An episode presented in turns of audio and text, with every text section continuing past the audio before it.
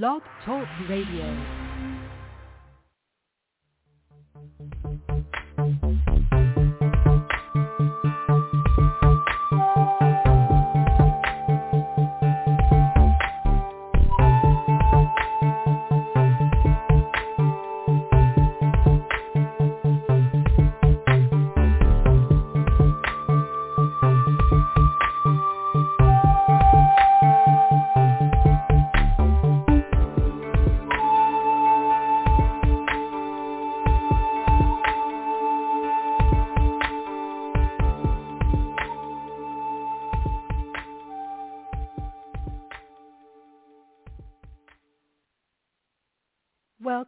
To the Frontier Beyond Fear.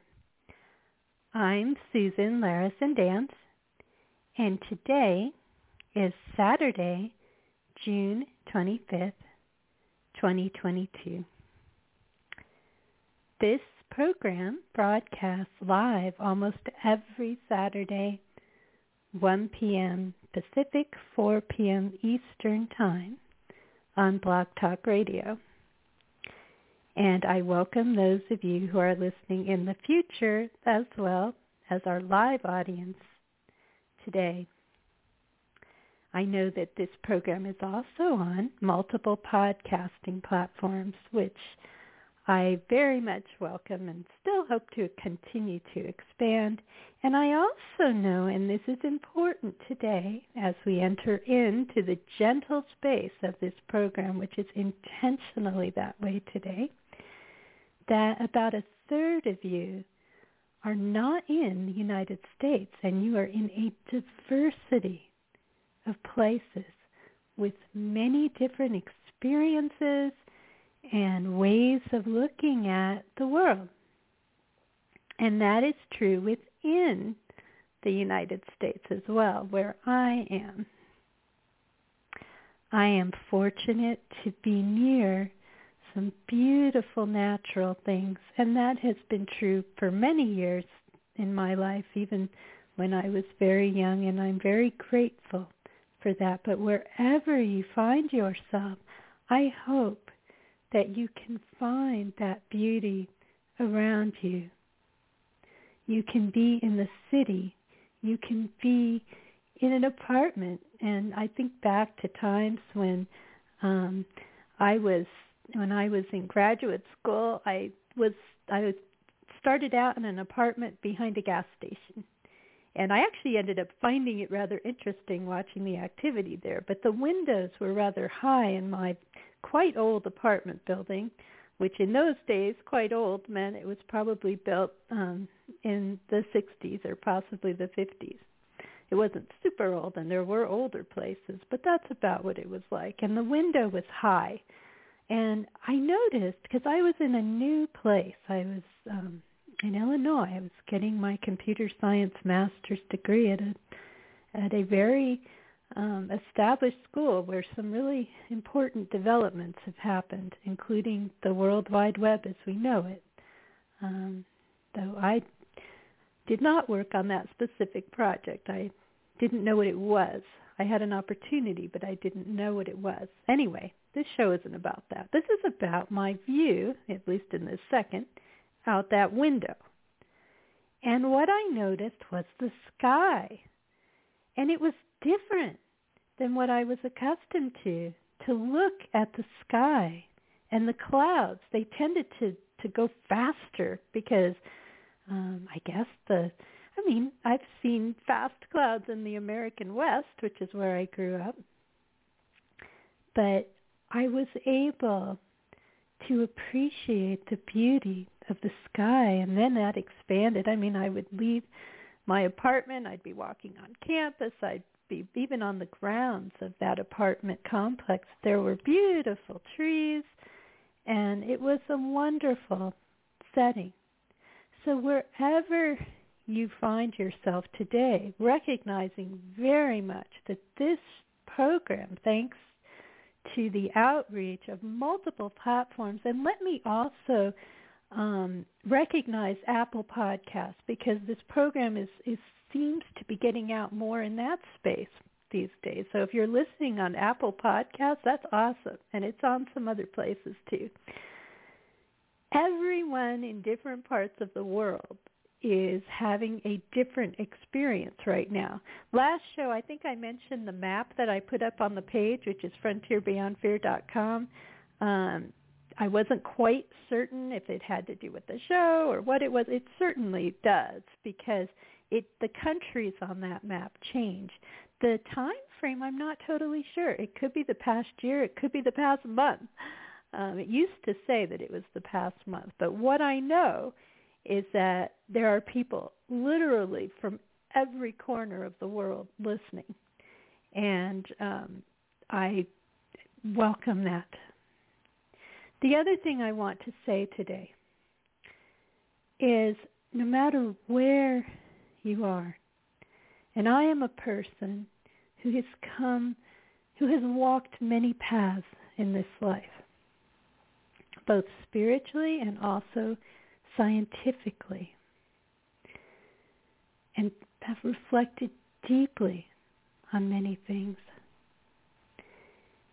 The most important thing that I can advise, no matter what thinking about right now, wherever you are in the world, is to be open to what um, your heart says, what the compass that you hold within you says.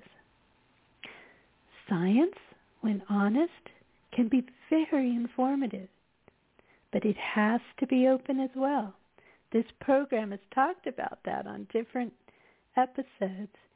And it's so important that we continue in the sciences to not just look at what we want to see, but look at what is real. And when we look at what we can discover about reality, honestly, truly look at it, not only can it help us when looking at just so many different things that have troubled our world and perhaps this particular place, the United States, and wherever you are, it can help us look at those things in as honest a way as possible. It can also tell us what we don't know when we look at it honestly. But also, it is not contradictory to spirituality because an honest spiritual path is also one that seeks truth. We're really about the same things. We're really trying to make sense out of this reality and what it all means and on the spiritual paths because love is so much a part of so many spiritual paths. In fact, I still, it's been a while, maybe I did do a show on the golden rule, how it shows up in so many different places. You know, how do we love one another truly? How do we come to understand what is the path of compassion? And when there are places where we think we are just divided without any possible resolution. How can we go deeper, deeper, deeper? Find those bridges where people can talk to one another honestly, where people can very genuinely share compassion is incredibly important. And it doesn't mean that we live only in that spiritual space. The heart space can guide us in incredible ways, but our minds can help us too. We will find that there are places when you go deep, when you look honestly, when you when you get beyond those things that may tend to mislead, that have a purpose of misleading.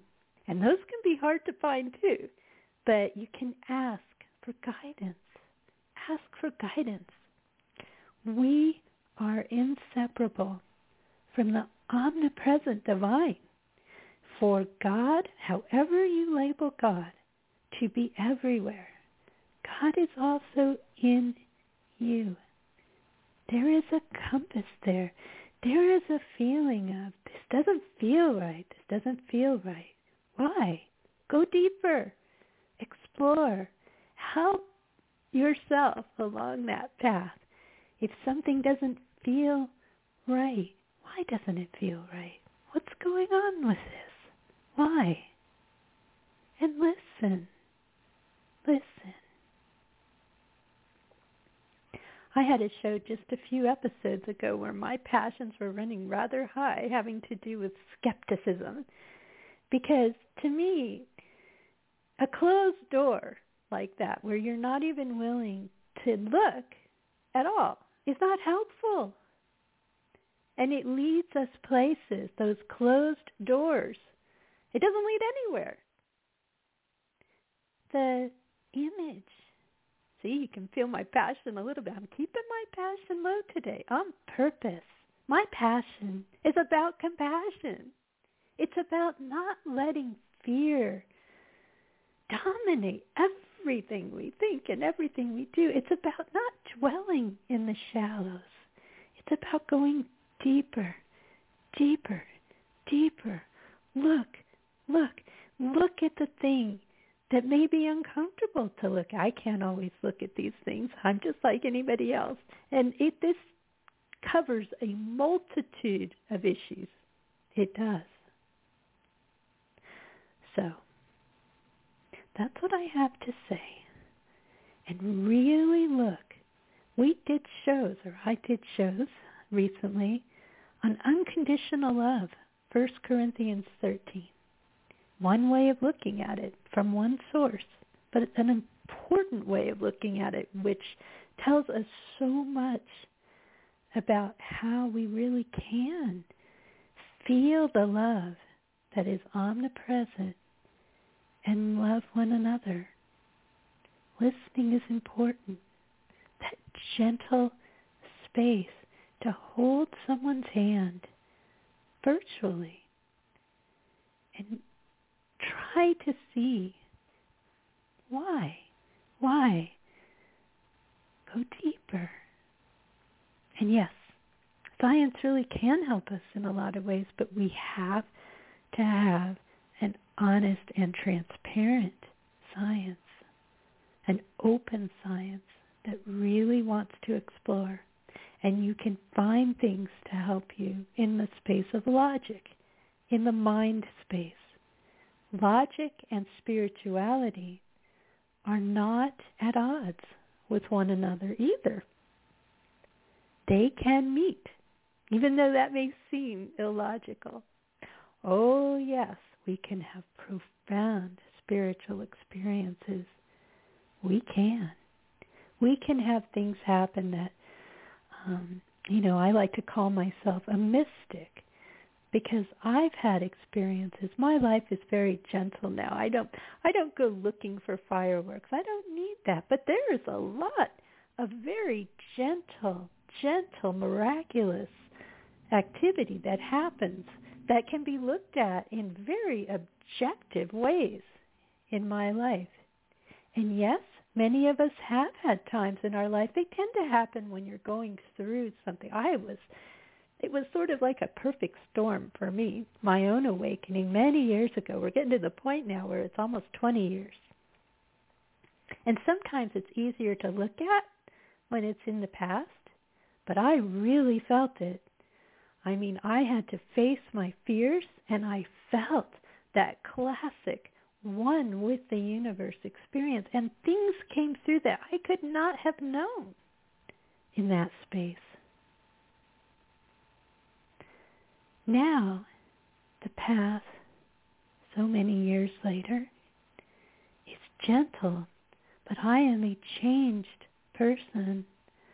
I am not the person that went to school in Illinois because I was changed by my spiritual experiences by an awakening. And I would not have done a show like this.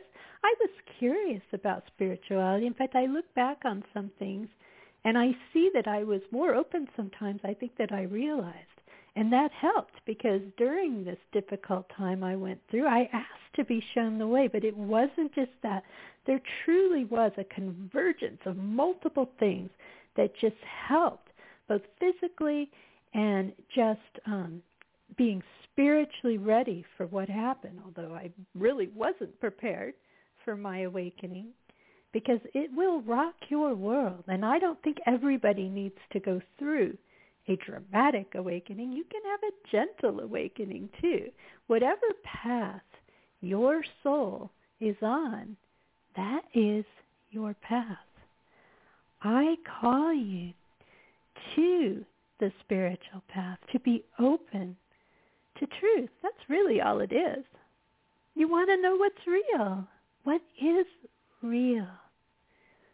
There are ways that we can experience and know it and even have it confirmed in amazing ways. You can have synchronicities, meaningful coincidences, so incredible, shared with other people so you're not imagining it, that you can observe. You can look at it and say, yes, look at that. I do that with friends quite a bit. It's a part of experience once you start to live in what has to be a more expanded world that has always been here for us.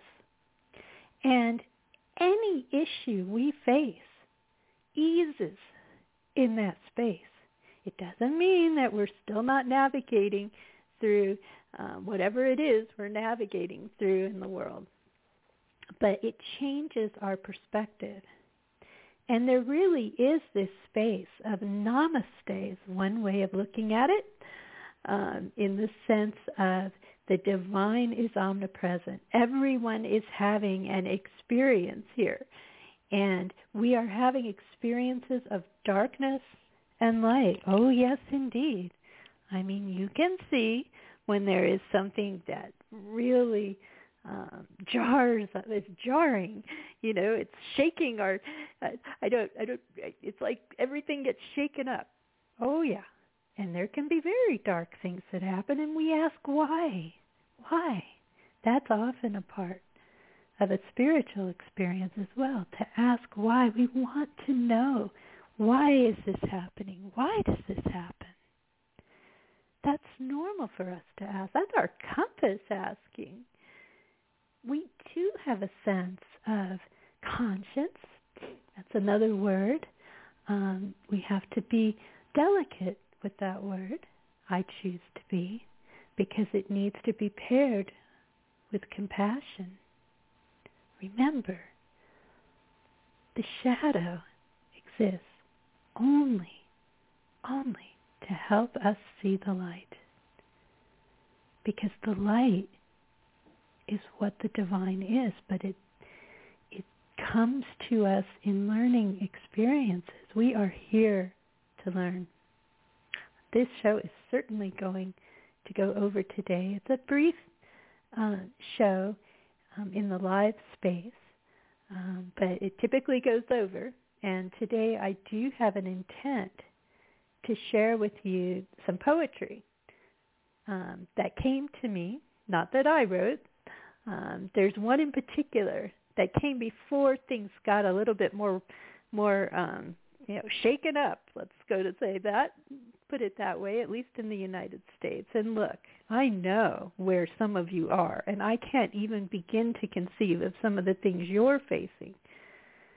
I mean, I know I have at least one listener in Poland, for example. That is a very um, I know there's a lot going on in that part of the world right now. I mean, we get a little bit so focused on where we are here, and it is the intent of this program because I am very much aware that you are in different places to be compassionate to you and to also say that I can't really know what your experience is like.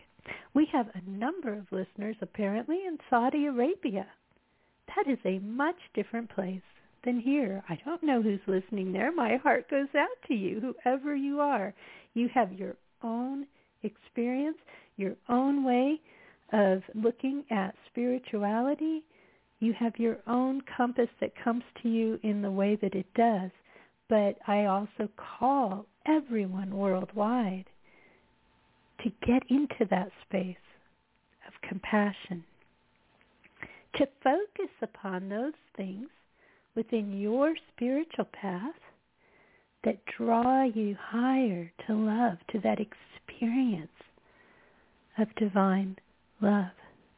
I love, love, love to look at some of the Sufi mystics, for example, and the amazing things they have to share and how they swirl and experience things that take them outside of mundane reality. We can find these bridges. We are not separate. We are intentionally having unique experiences.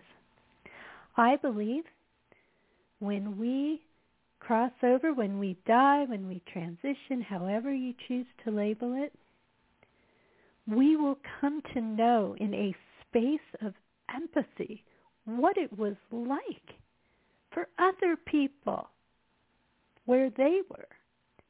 And oh, what a lesson that will be in the space of love. We will be surprised. I mean, I don't know what our consciousness will be over there, but I like to believe we navigate there as ourselves. I actually do very much believe that we are created as ourselves for a reason, that our souls are having this experience, this trajectory for a reason, or there'd be no purpose for it at all. We would just be in the ocean and that's it. There's a reason that we are each having unique experiences. And some will say that is only ego and to toss it away. I'm not one of those people. I think that we can certainly get occupied with the things of ego. We could do a whole program on that. You are loved as you. You are special as you. And where darkness tends to emerge, I think, is when we don't feel that love, where we've had some really harsh things perhaps that happen. And when we feel loved, we are called to light. I was beginning to say about open doors. Well, that's the beautiful artwork for this program came from artist Richard Crooks, who has done a lot of beautiful artwork since then in the spiritual community, and it's totally coincidental and impossibly almost almost nothing nothing is impossible, but so statistically improbable. And let me tell you, I have a math degree. The how I came across Richard Crooks, and then it turns out he just happened to know other people I came across later, and you know it's just amazing. And he created that beautiful image of the door opening to the light. That is the frontier beyond fear. It is light. It is light. It is also transparency. And it does relate to science because when the light floods in, we see things as they are. And we need to be open to seeing things as they are because believe me, the more we see things as they are, and I'm not saying how you're told they are, how they are, the more we'll see things consistently with what we will see someday when we cross the veil because when you are on the other side, however you call it, you will see things as they are. How astonished do you want to be? The more you see things, and we'll all be astonished, let's be clear, but some of us will be less surprised because we are making as much honest attempt as we can And yes, maybe some of us have had some experiences as well. Some have had NDEs, near-death experiences. I know unlikely people who, you know, just I know a regular person in my life who opened up to me one day and told me about her near-death experience in a small town, not someone who wrote a book. On this program, yes, I have had experts on this, all of that. There's plenty of shows where we've talked about this. There's a lot of scientific evidence. Now, what we don't know is we don't know what happens when you actually stay in that space. And I'll say this as a scientist, and it's important. It's not said enough. We know what happens when a person crosses over who is going to return. And here we're strictly talking about near-death experiences, NDEs. That could be somewhat different from someone who crosses over and they are not coming back in that particular life because it's very possible that NDEs have a certain intent. These are people coming back. And you think the other side and the divine doesn't know that? Of course it does. This person is coming back. What will they come back with? How will their personal life change? I've had people on whose lives totally changed, you know, because of this. And a spiritual experience, which um, it can be like an NDE too, but it's not actually clinically dying as some people had. And my friend, um, who a very unassuming regular person who never wrote a book, um, she had she just one day, not even knowing that I was in the spiritual community, opened up to me and told me about her experience. We were just sitting in her pickup truck, literally, in the countryside. Um, by the way, the live show will be ending soon, but I will be continuing. If you are on the phone line, you'll be able to continue to listen. Um, if you are listening in the podcast or you're just listening on the internet, you can hear the podcast later. But I am going to continue on with this program. This is a free-flowing show every week. And that's the intent behind it, and it goes where it's led in the moment. I have a very small plan for every program that usually arrives right before. And then I just flow with it. I just flow. That's what you're hearing now. I hope I think you can tell. If you are leaving us live, just a couple of things. FrontierBeyondFear.com. You can learn more about the show. Thank you, Blog Talk Radio. I say this every time that, or as much as I can, because they really help me by featuring this program while it's live, and I appreciate that. Gratitude is an important part of the spiritual path, and you know, whatever helps, whatever helps, we're thankful for. I trust the trajectory of this program wherever it's meant to go. Each one of you who is listening is meant to be listening right now.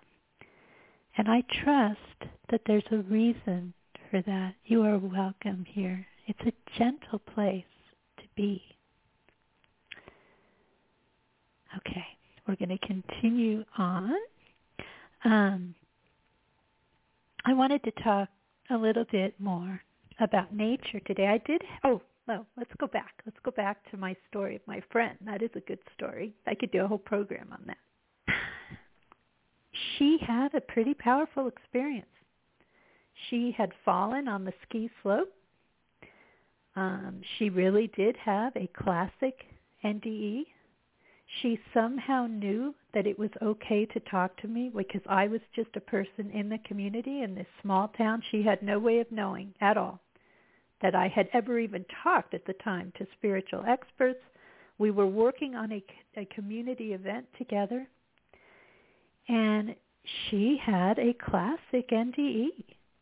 And she talked to people. She was in a light space. I can't even remember it all, and I um, I won't tell all of it, but she had interactions in that space. She had some predictive things that occurred in that space that can often happen to people. And she returned. And she is just a regular person. What is a regular person? Well, everyone's a regular person that this happens to when it happens. But some of them go on to write books or movies are made, and those people, some of them, not all, have been on this show. Or people who have studied them have been on this show some time ago when I took guests. But in any case, there are things that come from those who have been to those spaces.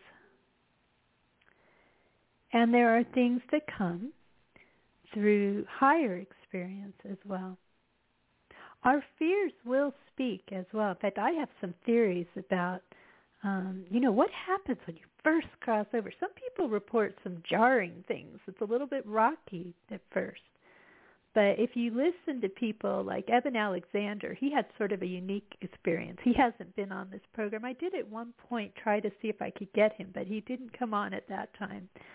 Um, but he's a neurologist who studied this, and boy, did he ever have an awakening. And he was able to confirm his experience. And I think maybe in his case, he was very near to clinically dead. I'm trying to remember the exact details, but he even saw things that later he the things he couldn't possibly know.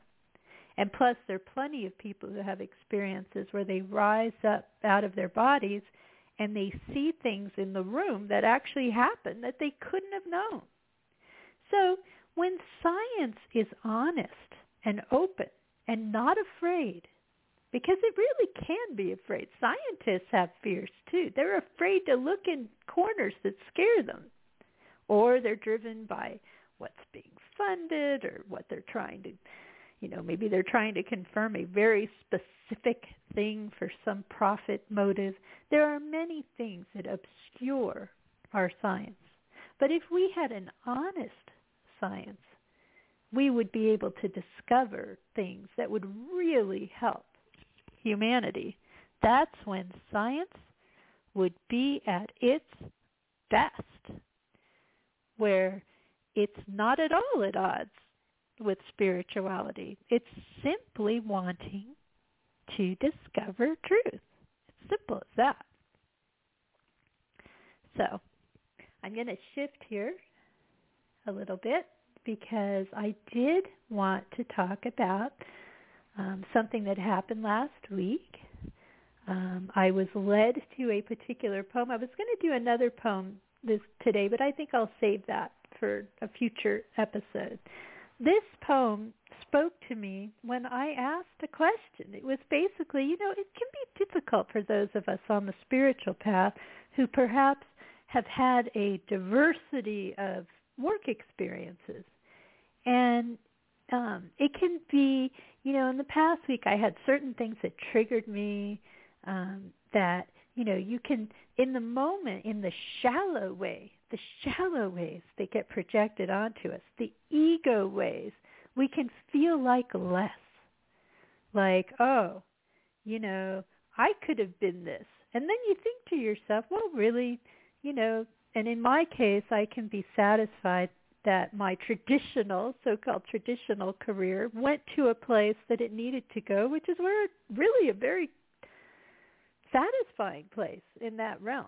It really did and I'm a mom and I was able to be at home for a lot of time and work and not be in the conflict of that space that a lot of people experience. Though yes, that did impact, you know, how far I could take that career. I never would have expected this. I was very ambitious when I was young.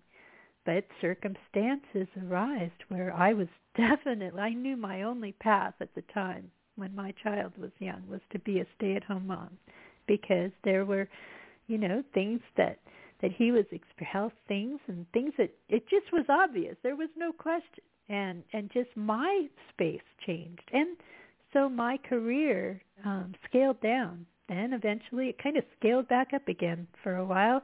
And then again, I was called home and I, you know, my whole spiritual awakening, all of it. In a nutshell, I ended up in the spiritual community. And a part of this has to do with how we define abundance. You know, go compare yourself to, um, you know, the the people who um, you may know who just, you know, they are at the peak of their career. They could be women or men, but they are what we used to call captains of industry. That's an old term.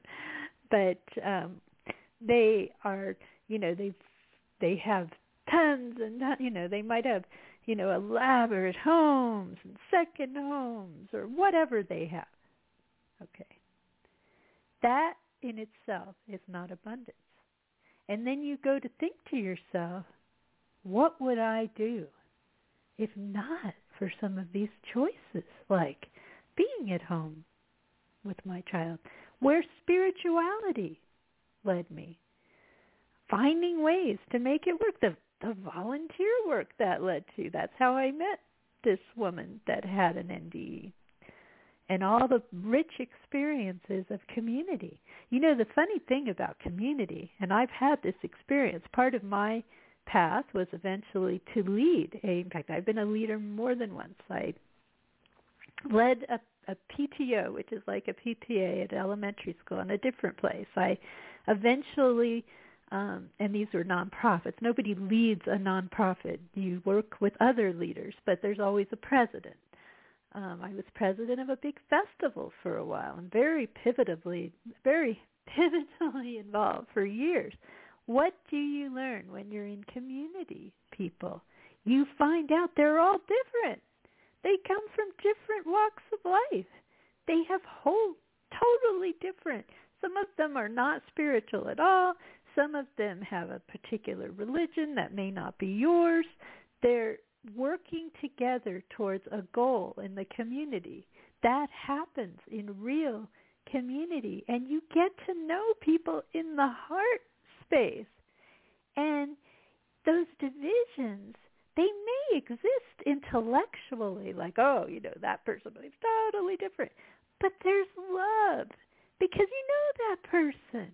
And not only that, when you generate love within a community, when you generate that kind of love by working together, it's going to create something loving, isn't it? It really is. How you behave changes. You realize this is not some caricature. This person who believes this and that. Oh, oh. No. You may not agree. You may even engage in healthy discussions, put it that way. You may, or you may not. You may steer clear of those things. You may. Although it can help sometimes to talk, if you can do it. I've gone into all kinds of places when I used to be on discussion forums. That's what led to this show.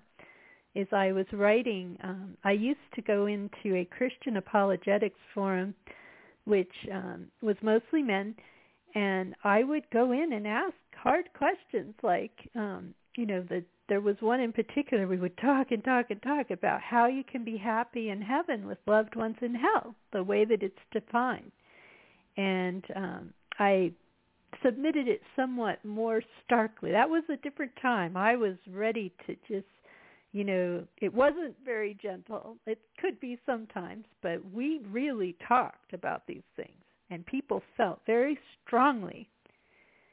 And I had a particular point of view and others did. And then later there was the Oprah forum. These were in the days of discussion forums. And it actually did help back then when moderated to have a pseudonym. I actually am a fan of that in some settings as long as there is moderation and it doesn't get totally out of hand. And it could get a bit out of hand in the first place I was in. But the Oprah Forum, they had moderators. So if somebody went way out of hand and it got, you know, just something just totally inappropriate, they would warn people or take them off or do whatever eventually. But it helped us to be able to speak honestly with a pseudonym. I was Bridge Builder. That's where that came from on my Twitter page, which started in that time or towards the end of it. And that was pretty amazing too, because we almost got on Oprah in that time. And um, there was a time I was talking to ABC Nightline because um, we were discussing the debate on the existence of Satan. Somebody I knew was involved in that, and there was another time where a friend on the forum literally got contacted by Oprah and was on a webcast, and she was incredibly happy to meet him. That really shocked us on the forum because here we are just writing and sometimes our posts would end up on her front page and it was heady stuff. Talk about ego. I mean really. It was like although it was you it was humbling because you're like oh my god. I mean you weren't a name. You were just a voice. And there you were. It would go under what people were talking about. And your post was there. And it's like wow. Because i started out as a writer always wanting to be a writer and to see my writing i remember that around the first time i think must have been the first time that happened. And i wanted to call some i mean it's like oh my gosh. I mean talk about kind of an ego experience and a non-ego experience because here was this writing on the front page of oprah that i had written and i was simply bridge builder. My name was not not known and it would happen multiple times. And one time I was literally communicating with the person, Emmy Award winning producer of ABC Nightline, and she was trying to even maybe get us on Oprah, this group of people who were in this forum, all of us with pseudonyms. And she says to me, her name was Ellie, um, well known, like I said, she's won an Emmy, and I later did get to meet her at this event um, she said, this must be difficult for you because, you know, you had to come out of the closet. You weren't just this pseudonym bridge builder. It's like you're doing all this writing and it's freeing. When it's not hostile, it's freeing because you honestly talk about things without somebody just like ripping into you. You can really address the issues and ch- things change because people really listen to one another. Sometimes they don't, but they do listen. That's what happened to us. It was miraculous. In fact, to this day, maybe someday we will. It's so many years now, probably not. Well, there is no Oprah anymore. But I mean, Oprah exists, but there's no show. This was her show was still going on. Anyway, I'm talking to. You. This is such a natural broadcast today. It's like I'm just talking to you on the phone, which is great. That's how I want it to be sometimes um, I'm talking to this producer um, because I had met someone who was on this program, Carlton Pearson. He was a minister who preached to his congregation after having an awakening that there was no hell, and he was a conservative minister. And I had met him, and there were a lot of synchronicities around that as to how I befriended him, and he eventually came on this show some years ago. He was in a debate with with some other people, and Deepak Chopra was involved in this too, um, about the existence of Satan. Is there absolute evil? I already said in this program how I view darkness. In fact, I think this is consistent with multiple ways of looking at even religion, that you cannot disempower the loving divine. I will say this very clearly it disempowers the light to say that the shadow could powerful, that powerful. That is dis that that is not. And let's be careful with even the word power. This isn't some kind of um, crushing evil. Well, there you go. There's that word um, dark power. We're not talking about some evil lord or something. We're talking about omnipresent love as described in 1 Corinthians 13. Unconditional love that keeps no record of wrongs. Why do I go over that verse so much? Because it doesn't, it opens up the door to the light. So I wasn't involved in the debate, but I may have been able to ask a question while there. So I'm talking to this producer, and I told her kind of about this experience that I'm just telling you about. You'd have this writing, and it would show up on the front page of Oprah, and it's like, wow. And right when I was having this discussion, and I believe it was email at the time, but we were going back and forth because she was trying. I really did go to this event that was on ABC Nightline, And um, later, we were talking about arrangements for that. And she was also trying to get us on Oprah. And so this post shows up right then on the front page. I said, it's on the front page right now. And she goes and looks, and she's like, wow, maybe I was on the phone. I mean, maybe we did talk on the phone at least once because I, it's possible. Anyway, we're having a discussion. I'd like to see, you know, how ABC Nightline itself, she represented ABC Nightline, would like to have a post on the front page of Oprah. I mean, that was what she said. And it was just like, and yeah, that's heady stuff. It's also heart stuff because we were speaking from the heart. When I looked at that from an omnipresent divine way of looking at it, it's an incredible responsibility. It's like, oh my gosh, because it's not really ego. Sure, you could be like ego. Look at me. Oh, look at me. No, no, that's ego. When that really happens to you and you're trying to get something out about love, about really thinking honestly about things, even when you don't understand it, because that's what we would do. It brings forth. It's a humbling experience. It's a oh my, oh wow kind of experience. Like, oh my goodness, this voice, it's getting out.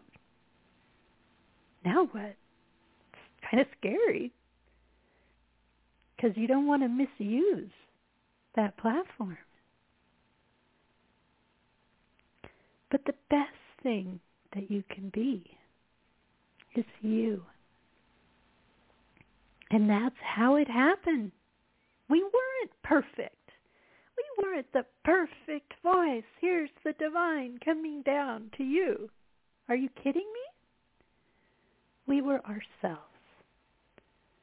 Were things coming through that we couldn't imagine were coming through because we were connected to the divine? Yes. But you know the best way for that to come through. It's like this. I didn't plan any of this for today's show. Not a bit. Not one, well, the beginning. I didn't think I'd be talking about this. This is about being ourselves. Look at how I even steered clear at the beginning of this program from even mentioning an issue that is very big right now in the United States, right? Is that inauthentic? It was a choice because I'm trying to get below it. Now, if we were on the Oprah forum, oh yeah, we'd be talking about it. We talked about all kinds of issues and very directly. And I think what I'm learning here on this particular platform that really does go out worldwide, it's not a huge audience anymore. I mean, it has had a pretty, I mean, really, it's collected quite an audience over time cumulatively. And there were times that there were heady days on this show, and there are other ways I have spoken on national radio. And that has been amazing, just calling in or being interviewed or on a panel or something. That has happened in my life. It's not happening now. This is a gentle place, but it's going to people in a lot of different places and you're in different places in your lives and in how you're thinking about things. And rather than just attack an issue, I'm trying to get you to find your compass and to listen deeper because you can find those things when you look for them and you can listen to those who will come your way and want to speak to you ultimately, and I've been studying history lately, reminding myself of, or learning some things perhaps for the very first time. We have to find that space if we really want to move forward in a productive way. Because when you look at places, I mean, a really good example, you know, what happened in Bosnia for example. In fact, I've used it another example um, Rwanda. Um, there's a beautiful voice out of Rwanda, Immaculée, Immaculée Ilibagiza, who never managed to come on this show, but she had an astonishing experience. Everybody had become divided. And her country, she was warned to get out. She had this, she was very connected spiritually. And her family didn't get out in time. And many of them were killed and she went through a horrendous experience where she was hiding in a bathroom where a, a priest, they were Catholic, had hidden them. And it was very, you know, different. Um, if your origin was, you know, a particular way, people, neighbors were coming around with machetes wanting to kill her. And this was just her neighbor. There's a story she tells about how after all of this happened, she lives through it. She hates so much. Oh, she has to go through her hate while she's in that basement because her family has been killed and these are people she even knows, some of them, and they're coming after her. And it's horrible what happened, the divisions, the divisions to the worst possible level. She gets through this and in the end she has to forgive. I think it's one of her teachers. He had taught in the local school and he had like killed people she knew, even maybe her family. I don't remember who all he killed. He was just a guy in the neighborhood. They get so hateful and divided. They were just, it just was the worst possible outcome. It did not end well. But for her it did because she goes to see him in the prison and people were really mad at her for doing this and she forgave him. And she talks about forgiveness and she tried to find a way forward. Look at Nelson Mandela. He was in prison forever. And some people can question, you know, there are all kinds of different opinions of what happened in that. I understand. I mean, I've heard, oh, I don't even know. I, I hate to even go there, but um, I know that there's division. Even there's division around everything and every person. There's somebody saying one thing. Somebody, what is the truth? What is the truth? What I do know is that he found a way to forgive and to come up with a way that I mean otherwise they just would have destroyed each other. I mean just completely. Was it perfect? What is perfect on this planet? I mean, could we have learned from I'm not an expert there. I would love to see people living in a space of more compassion wherever they are. And by the way, I happen to know thank you very much being reminded in this moment um, by something that there is a listener, at least one, in South Africa. Let my heart go out to you. I may be misunderstanding it completely. Please understand me in the midst of my own vulnerability here. I seek that space of love between us we may not understand. Everybody has a perspective. How can we come to hear it? How can we? I'm not going to read this poem this week. This show went a different way. I'll read poems next week. it needed to go this way.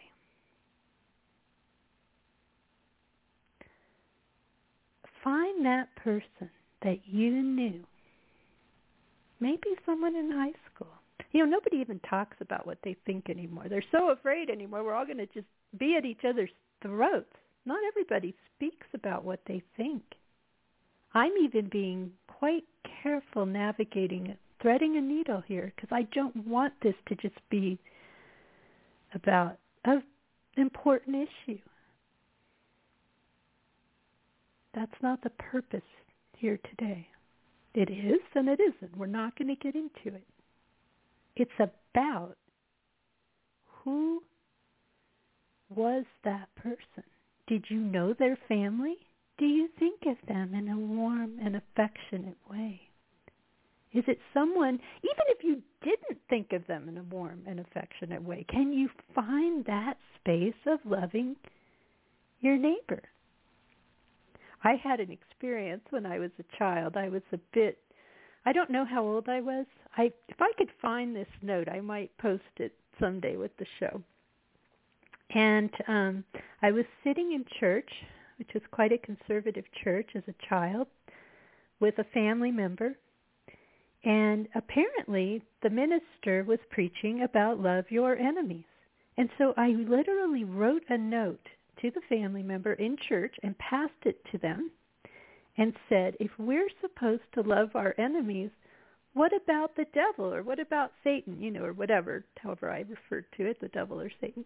And my um, relative, who I won't identify, passed the note back and said, oh no, not him. He's evil. So as a child with my innocent ears, I was listening to love your enemies. And of course in church we've been told this was this was a very dark enemy now, wasn't it? Very powerful, scary, deceptive enemy. And so I didn't know how to reconcile that with this particular um, sermon. And I just honestly wrote that note. And it's a really good question, actually, is how do we find that space of divine, omnipresent love? There is nothing that can be outside omnipresence. Think about that for a minute. Do you want God, the divine, to be everywhere? Is that a part? Now, can we prove that with science? No, of course we can't right now. That is a belief. But it is a commonly shared belief, and it is a very important belief to me. And I actually experienced that belief in a spiritual experience, in an awakening. I felt that. And even when I wasn't looking for it, I felt that very directly. The oneness with the divine. That's what a one with the universe experience is. And love that was so powerful. The only words I had for it at the time, and I was sitting in a car, I had just been shopping in a store, and I was actually sort of with two feet, one foot in one space and one foot in the other. And I sat in the car and I turned on the radio and something so incredibly direct came through. I said to myself, I am in the presence of gosh, what did I say? The I think I said of the living God of the you know because I was using language from my childhood, but it was love. I could have said the loving God. It was alive. It was real. It is right here. The miraculous world is here. I had actually experienced a healing leading into that. I had something going on with me that woke me up, that started this, that no one could explain and disappeared. And I was sitting in a medical facility where they had done further scans and they couldn't figure out what happened to it because they had told me the characteristics of it and it's not something, it's usually really bad when they see this. Let's just put it that way. And I was scared to death, literally, I wasn't that spiritual yet. And it disappeared. And the nurse, she looks at me and she goes back to the radiologist and they come back, they're looking at these and she says well, it may have been a shadow. Well, it couldn't have been a shadow because it had this characteristic. I had researched it with what tools we had. This was almost 20 years ago. After that happened, I faced my mortality. That shook my world. And then I was led to ask, show me the way. I couldn't reconcile all these things that had come into me in my life.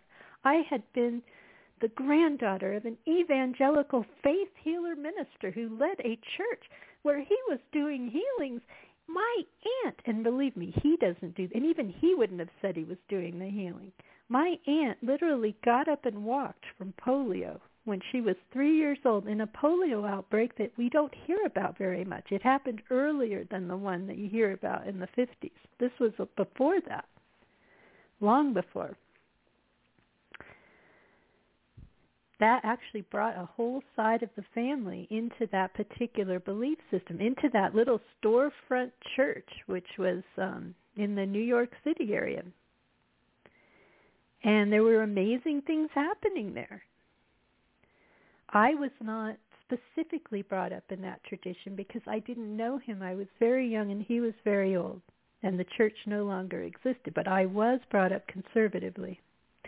But I also was brought up in a beautiful natural place. And when I would go to camp, I would, at dawn, sneak down the mountain. I would, it was below the latrines.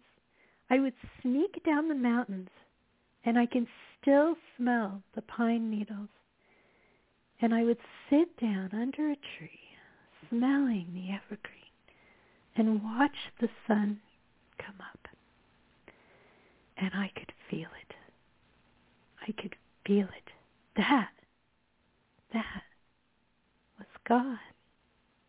That was spirituality. And I, I, it wasn't, I might go the next day, that day, and win the, bait the Bible drill, be in the finalists. You know, we did Bible drill where find the verse, who can find it the fastest. Well, you know, I was quite intellectual. Not, well, I mean, I was young, but I was a student, let's put it that way. So if there was something to learn, and I was competitive too. I had a real competitive spirit for a while. And so, but I was trying to make sense of things as a child. Look at the note I wrote in church. I had a lot of things feeding into my background, and then I slammed into facing my mortality because what that thing was would have killed me. Let's just put it that way. Without getting into any detail, I researched it. When they see this particular characteristic, you are probably going to die. And I was very young to die. And it woke me up and it disappeared. Later I had I have seen other things disappear. There's one that's documented on this show. A family member same thing. Impossible. In fact, that was a really dramatic experience because I'm sitting in the waiting room and fine, this is my child at the time. There's something being looked at that you cannot explain how it went away at all in a very physical they I mean we're talking about even ultrasounds here that had confirmed this thing and it just goes away. And on the intercom, I'm sitting in the waiting room with his father, just wasn't really hearing any of it. Um, and when you wish upon the star, a star was playing on the intercom. Right then, in comes the doctor and tells us, well, we couldn't find this when they're physically, you know, looking for it. It's gone. Gone. This does happen. It's happened to other family members too. It's happened to friends. I have a friend who told a story, stage four cancer, in the hospital dying, very similar to Anita Moorjani's experience, who has never been on this show. She talks of a similar experience. She was surrounded by her children and was dying. And she was in what would be called the I don't know, the quote new age community where this show is often characterized. Notice how it doesn't really fit anywhere anymore, does it? It really doesn't because it's a spiritual program. It doesn't have to be in one place or another. Some of it is new age, but we don't only look at that. I don't even know how to define new age anymore. Well, we'll do that on another show maybe. She was healed. She spontaneously healed and it went away. Stage 4 spinal cancer. I met her a couple years later at an event. She was walking in high heels. Beautiful woman, photographer. She used to photograph some spiritual events. It doesn't always happen. It doesn't always happen. Every soul has a path. And you got to trust in that too. That's the tricky part around healing is that sometimes something bad happens, and it does happen, and it's bad, and it's like, why? We can ask this about the world right now. Why? Why? why aren't we um you know i've had experiences where i was so certain of something i just felt it completely my intent was totally on it talk about you know new thought it didn't happen i was so certain it had happened i just thought it had i mean it was just incredible you know where you just have such resolve you know this is going to happen well it turns out that for my path, that would not have been the best path at the time. Can we trust? This is why I love the word co-creation. We don't always know where we're headed. We can't see what's up ahead. How do we know what we want? How do we know? We have soul agreements with other people. It may be that this loved one needed to leave they they were not supposed to be here any longer. Oh gosh, you wanted them to heal. But they didn't. Maybe it's maybe you need to leave. I mean, maybe that happens. Sooner or later we're all leaving. Whatever. Well, it's more important than whatever, but there's a greater plan. This is where it's so tricky to understand. There is something larger than ourselves. It would be very egoic to think it's only me. Think about this in a logical way. If you're in a soul agreement with your friend, how can it be all about you and not about your friend? If we're in a community, how can it be all about me and not about the community? Some things can happen and will happen to help me on my trajectory. Why I'm on this show, why, whoever you are, you are listening, wherever you are. And yes, I'm just flowing with where I'm guided. Trust me in that. It's okay.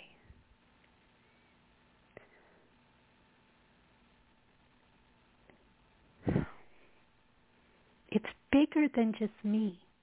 It's the omnipresent divine. And it's all the souls around me and what their experiences need to be.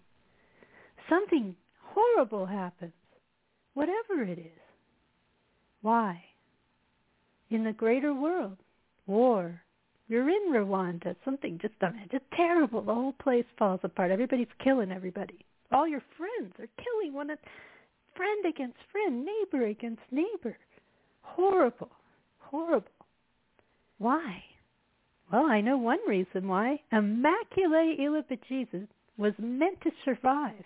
And she was meant to tell us about how she hated, hated, hated, and then she found a way to love.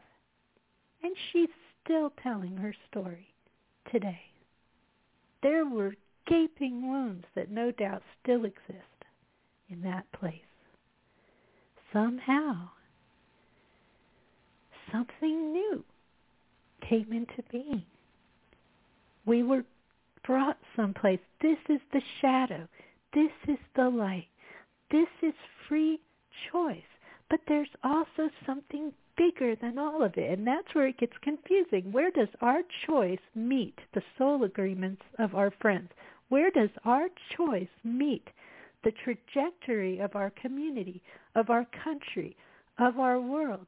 It's there's a kind of a I, I could call it a tug of war. There's like a there's some kind of a balance. There's some kind of a relationship. And no, you don't always get what you want. But sometimes what you want is not really where you need to be. Or it certainly isn't where this whole group around you needs to be. And all through it all, we are learning about love. If we are not learning about love, there is no point to this at all. And I'll be happy when I cross over to say that to the committee or whatever it is because I I'm not so happy about these dark lessons. It's like why in the heck are we doing this? This is crazy. This is like, you know, what what is going on here? It's so easy to ask that. Of course it is. I mean, we went too far. What? You really need to learn about love that much? I mean, for heaven's sake. Don't you want to ask that sometimes? Of course you do. It's like, what's wrong with all of us? We ask hard questions. We need to ask them. And we need to talk to each other too, and even to the divine. But all in all, if it's not about love,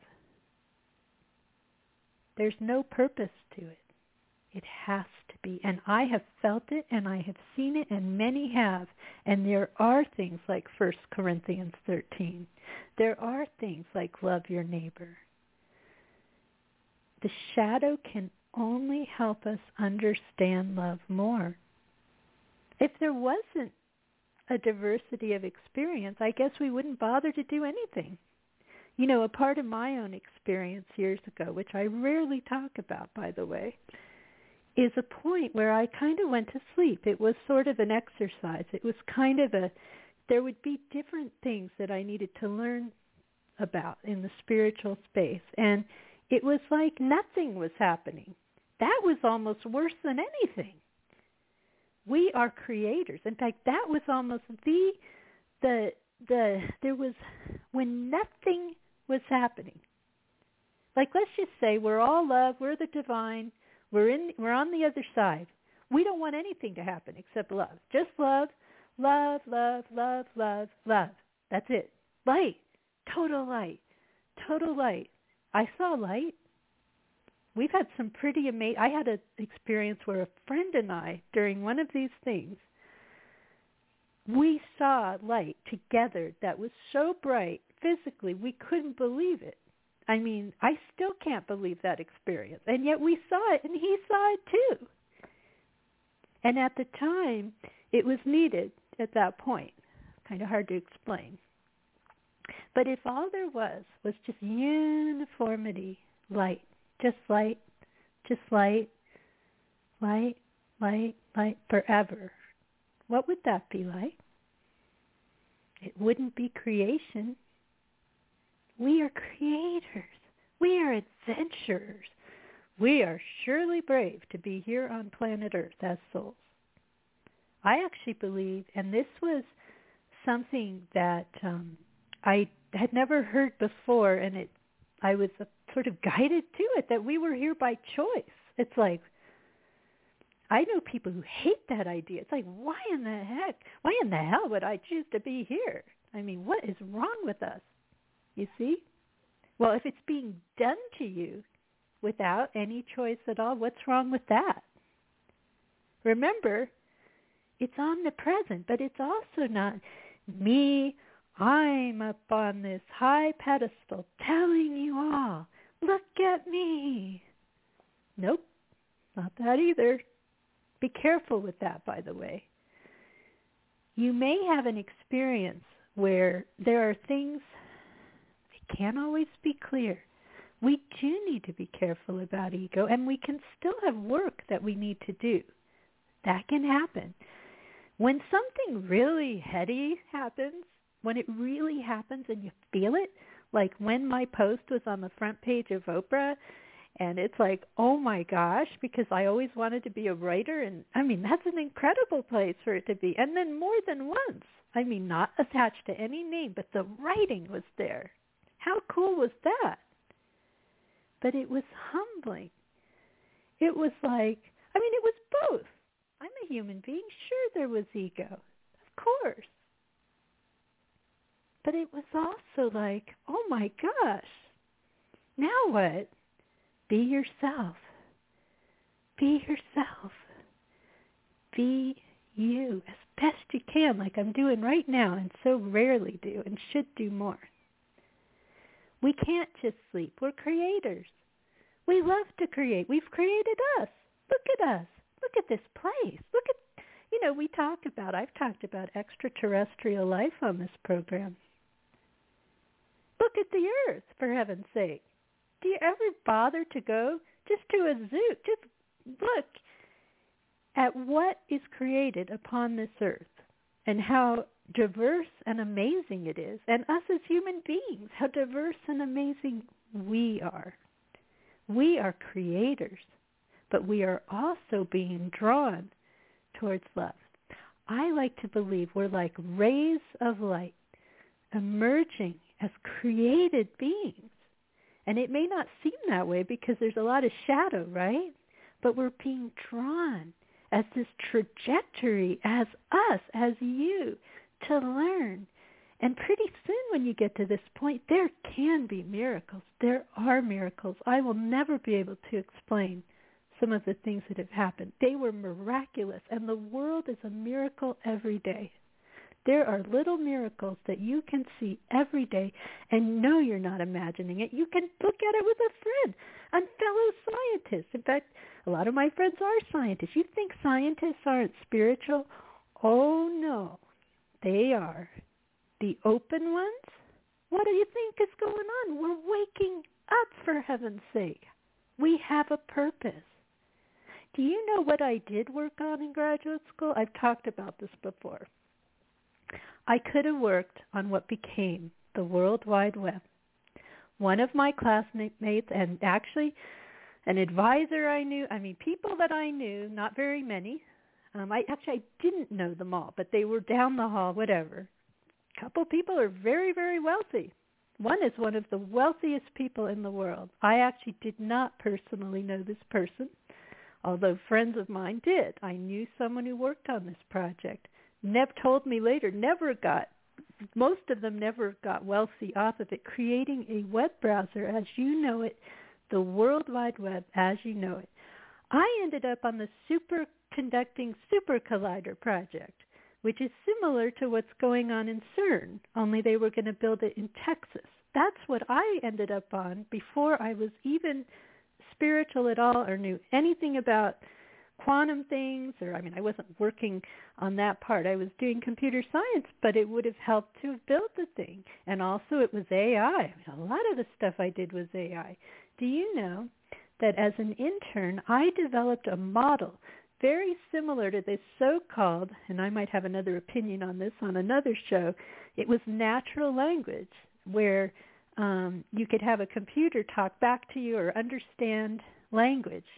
I worked on that in the early days, and guess who was down the hall? And I didn't even know it at the time. Thirty people, no, fifty people worked for this boss in the '80s. Gregg Braden, working as a computer scientist. I found out from that from him later because I said to him I was at an event and I said, you know, I saw you worked at this place. And he said, and I described it because I knew the office. Of course, I'd worked there. I said I was an intern. He said, who was your boss? And I told him it was so-and-so. He said, I worked for, said his first name, the person. I don't know what it means. Is it some ego thing? Is this show going to like rule the universe? Or, you know, was I going to become a best-selling author? Or, I don't know. I was on Oprah. I mean, I got on the Oprah forum that was cool. I mean, there've been other things that have happened. Who knows? I don't think I really need all of that. But it is inspiring to know. And there's some reason it happened. Why in the world was he down the hall? I ask that question now. Does it matter? Do I need to be, you know, some star? You know, I do call into national. I have had a presence in some places. I don't know what it is more I'm supposed to do, and there may be more things, but it. I don't have to be him. I'm me. I'm Susan. And besides, he was a scientist. I was an intern. You know, maybe it'll always be that way. He's on his own path. But it's cool. That's an impossible thing, by the way. Talk about nothing is impossible. Statistically improbable what are the chances that I'm in the spiritual community and neither of us was spiritual and he's working he was technically in another building but he would come right down the hall. His boss was only a few doors down from mine. We ended up talking about the secretary in the hall. I mean i knew i worked there. What kind of a synchronicity is that? I still don't know. Let's close the show. I'm rambling forever today but thank you for those of you who are listening in the future and anyone on the line, I, I'm glad that you're here. Um, and I'm not going to answer. Um, I, I'm actually guided right now just to speak because I spent many years interviewing people, and I I will see where the show goes over time. But but just um, thank you for being here. And thank you for being you, because that's who you need to be. We don't all have to be queen or king of the universe, although technically we are in a sense because we're inseparable from the divine. But all we really need to do is what we're called to do where we are. And that could be very simple. This program doesn't have some giant audience right now. I love it. I love what happened today. It went way over. That's okay. I'm glad that I could talk to you this way. Thank you for listening to my heart, from my heart to yours, and to all of you, wherever you are. That's so amazing and wonderful to me. I love that you're able to be here.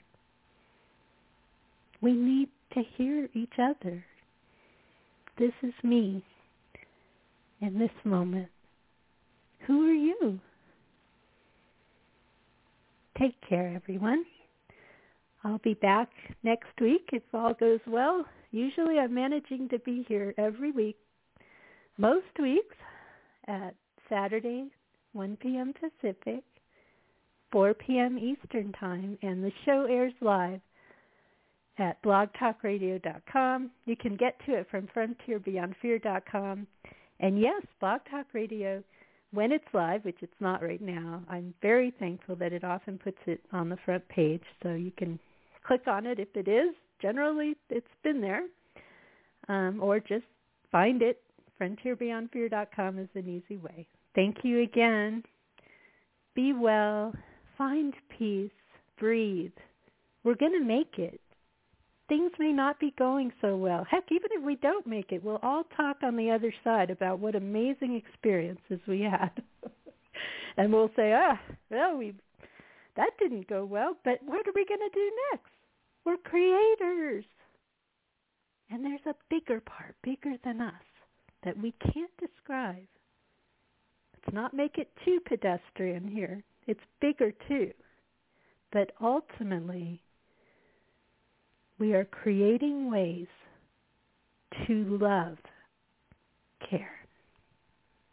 Sending my love out to all of you.